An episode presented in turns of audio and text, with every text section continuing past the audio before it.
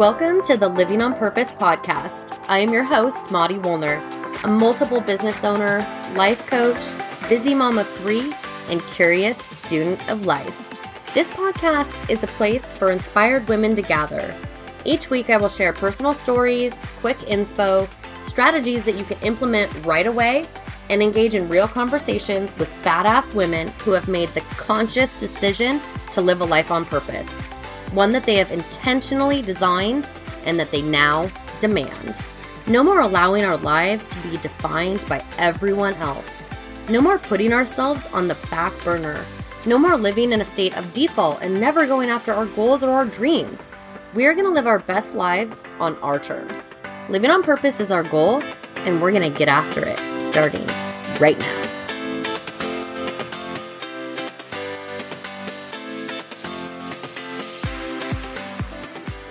All right, guys, this is the part of the show that I get to give you a big old virtual hug and thank you for reviewing the podcast, My Labor of Love. These ratings and reviews make my day, they make my week, they seriously mean so much to me. So, this five star review comes from Gypsy Soul 1989. Gypsy Soul says, I just discovered this podcast and I'm already in love with the words that Maudie speaks. She's not afraid to go there and is real to her listeners. I definitely recommend listening to this podcast if you haven't already. It hits home on so many levels. Thank you, Maudie.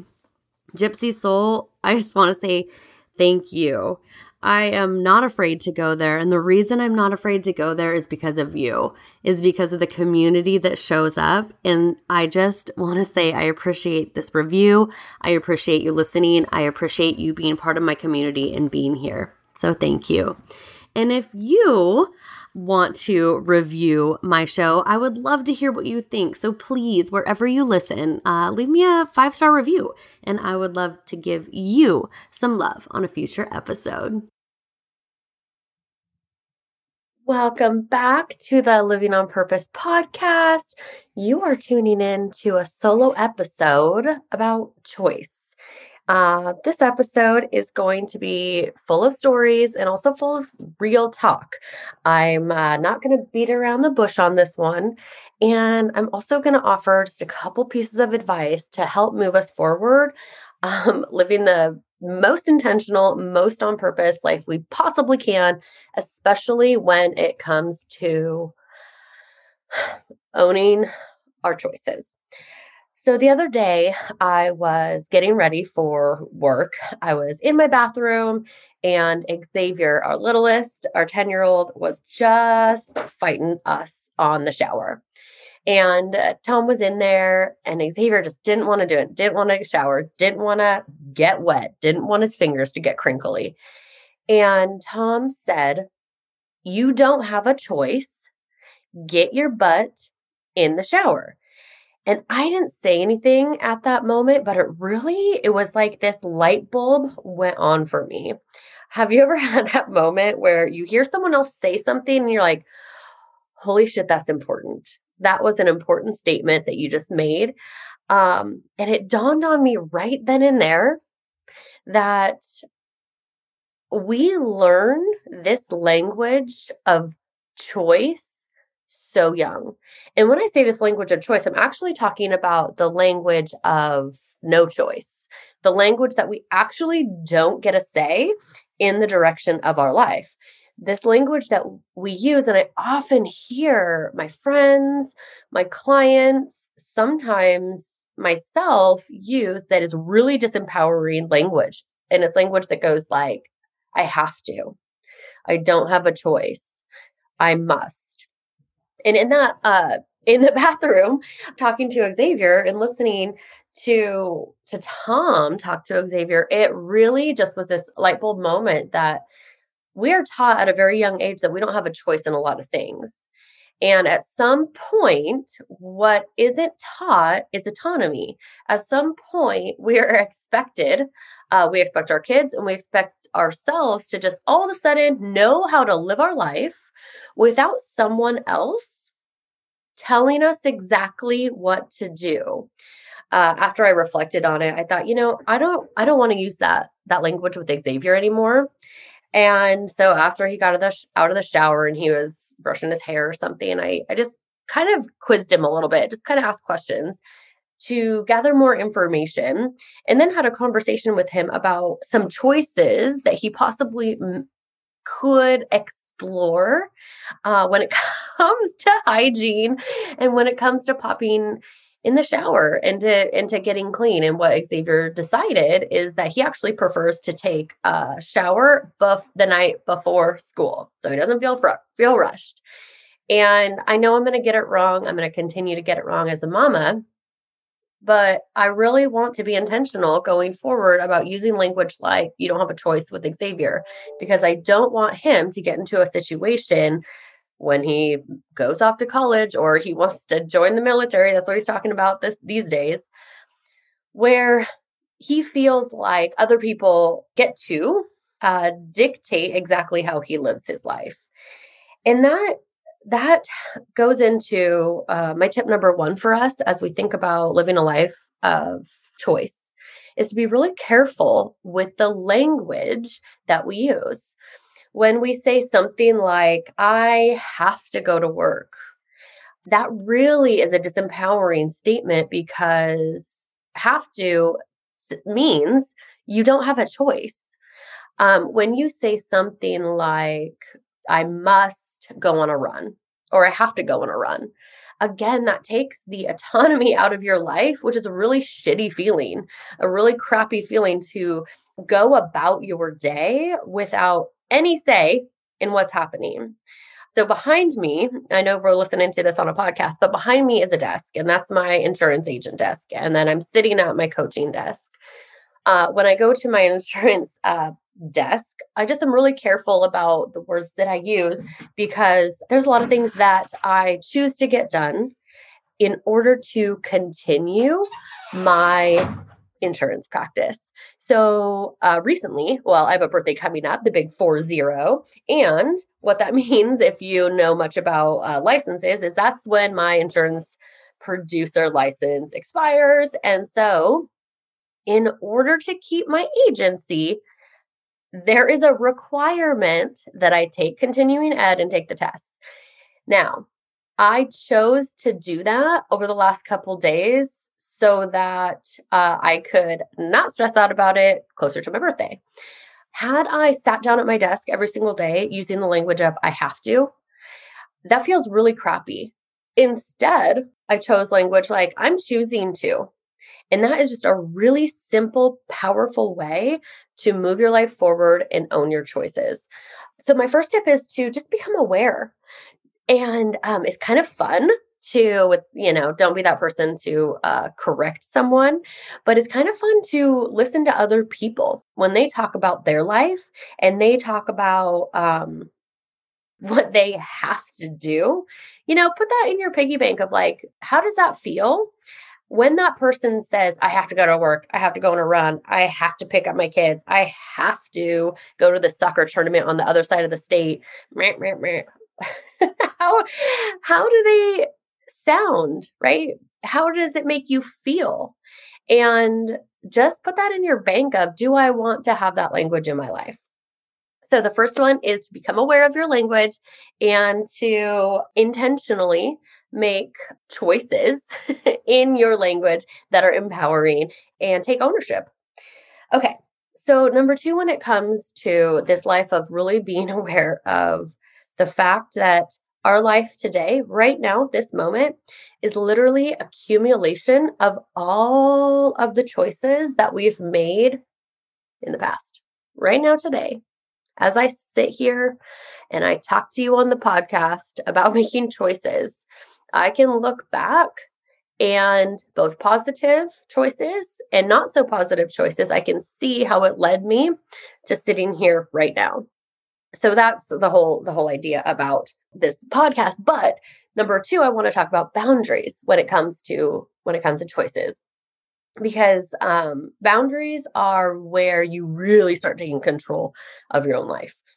So as I mentioned earlier obviously I have an insurance agency and to have the insurance agency run as well as it does, to be able to po- provide the most outstanding and excellent customer service to our policyholders, I have a team. I choose to have a team who are experts at this. So, my office manager is an expert and she's phenomenal. And I've told this story before, but it bears repeating again because it is a perfect example of boundary setting. When I was a baby insurance agent, I started with zero policyholders. I started from scratch, they call it, and uh, grew from zero to where we are today. When we had just a baby handful of policyholders, we were able to call each of them on their birthdays and take five minutes with each policyholder and just let them know and express like we're thinking about you today um, we hope you have an amazing birthday and we really appreciate your business. Years into the business, as we were growing and expanding at a rapid rate, at some point, my office manager made the decision to stop making those phone calls. When I realized it in one of our one on one coaching sessions, I said, Hey, what's up with this? What's up with the fact that you're not making birthday calls anymore? And she's like, Oh, okay. Yeah, I decided a couple months to not do that. And uh, my first reaction was, what the actual hell? and now looking back, I'm like, oh my gosh, she's so brilliant, you know? And she said, yeah, we're just, we're cruising. We are expanding at such a such a rate that I actually don't have time to do all of the things that you've assigned to me. So I made the conscious choice to eliminate birthday calls so that I can get to everything else. Now, Maudie, if you would like me to reintroduce birthday calls into my daily routine, I'd be happy to do that. I'll just provide you with a list of all the other tasks and you tell me which one you'd like me to eliminate so that I can get to the birthday calls. This is a brilliant example of boundaries and choice. So, my office manager was able to see that her plate was full and in order for her to provide the service at the level that we expect it to be done, she needed to eliminate, needed, yeah, she needed to eliminate something to stay in her boundary of working eight hours a day. If she chose to just continue to add on, she would actually be working more than the eight hours and um, not holding true to her own her own boundaries because we make it very clear uh, that we work to live not the other way around and so she is a great example of setting a boundary and then also a great example of communicating the boundary to the person in your life that may be uh, telling you you don't have a choice, right? Like your boss or um, a teacher or I don't even, um, what's another example of someone you can think of it, someone in your life who is has the authority to tell you how to do the job, tell you how to do your life. There are some people who have that authority and we've given them that authority. And this is a great example of communicating the language of I'm setting a boundary and I'm making a choice of how I spend my day and you can help me make that choice with with my your boss or whomever however there's a choice that's gonna that's gonna be made. And and my office manager specifically made sure that she did not make the choice to work more because the demands had increased. So the step number you know the thought number two when it comes to living a life of choice is setting boundaries. Clear, defined boundaries that you will not go back on, especially when someone tells you you have to do something, especially when it feels like your laundry list of to do things is just getting bigger and bigger and bigger and bigger. And you haven't set the boundary that, like, I actually won't do all that today intentionally, as opposed to, man, I can't get to that. Well, you actually could if you chose but we're choosing not to. And it's so much more empowering conversation, uh, language, and is a more empowering life when we decide to live a life where we have boundaries and then we don't renege on them, we stick to them. My last thought for you is again to take ownership. Taking ownership is a very, very hard thing to do for a lot of people, especially when we're not happy right now, especially when we're feeling dissatisfied with the way our life is right now. And when I say something to a client or someone, or maybe you, if you're listening, if I say something like, where you are right now is because of you and only you, that's a hard thing to hear. I know it is. It's really easy for us because we see everybody else doing it, is blame other people for the situation and circumstances that we've arrived in. And that may make you feel better in the moment, but it's not going to get you anywhere going forward. So, I was talking to a friend um, on the computer a couple weeks ago, and we were talking about clients, coaching clients. And we were talking about language and how it's so important. Language can just like reframing and, and things like this. And she was talking about a specific client who has to work for three or four jobs to feed her kids.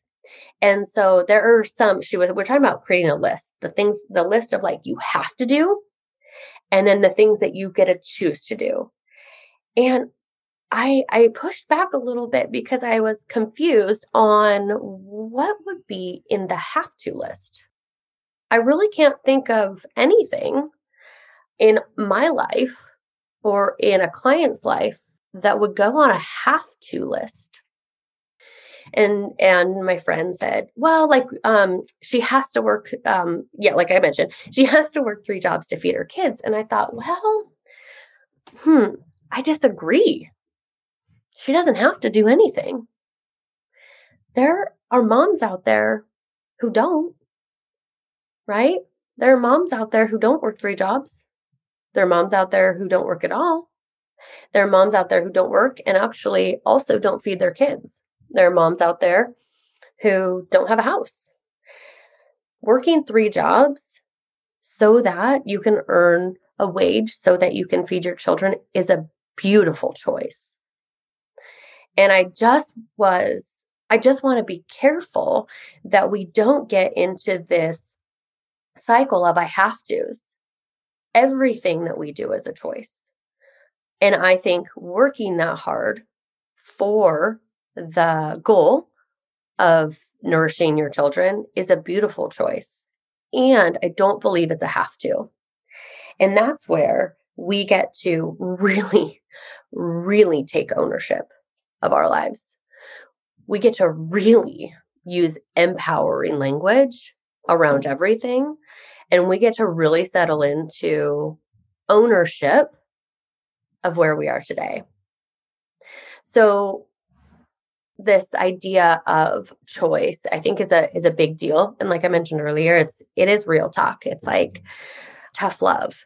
And uh and i hope that by just tweaking a couple things by tweaking your language by tweaking your boundaries and by taking ownership of where you are, it will provide both awareness and possibly change and motivation to move you closer to the life that you crave, closer to living on purpose.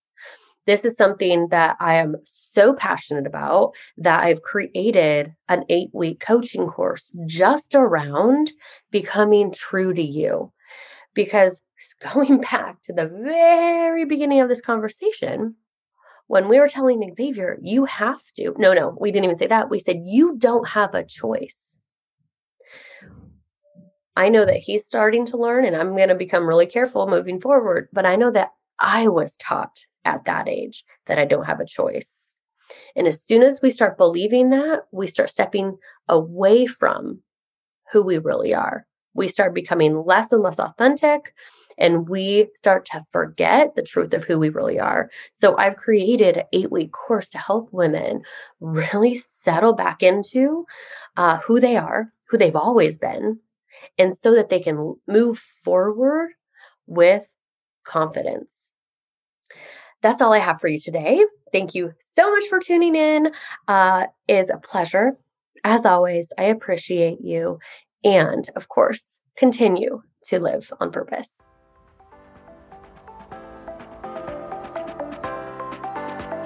Thank you so much for tuning in to the Living on Purpose podcast. It has been a blast hanging out with you. If you loved this week's episode, please hit that subscribe button. That way, you won't miss any future goodness we throw your way.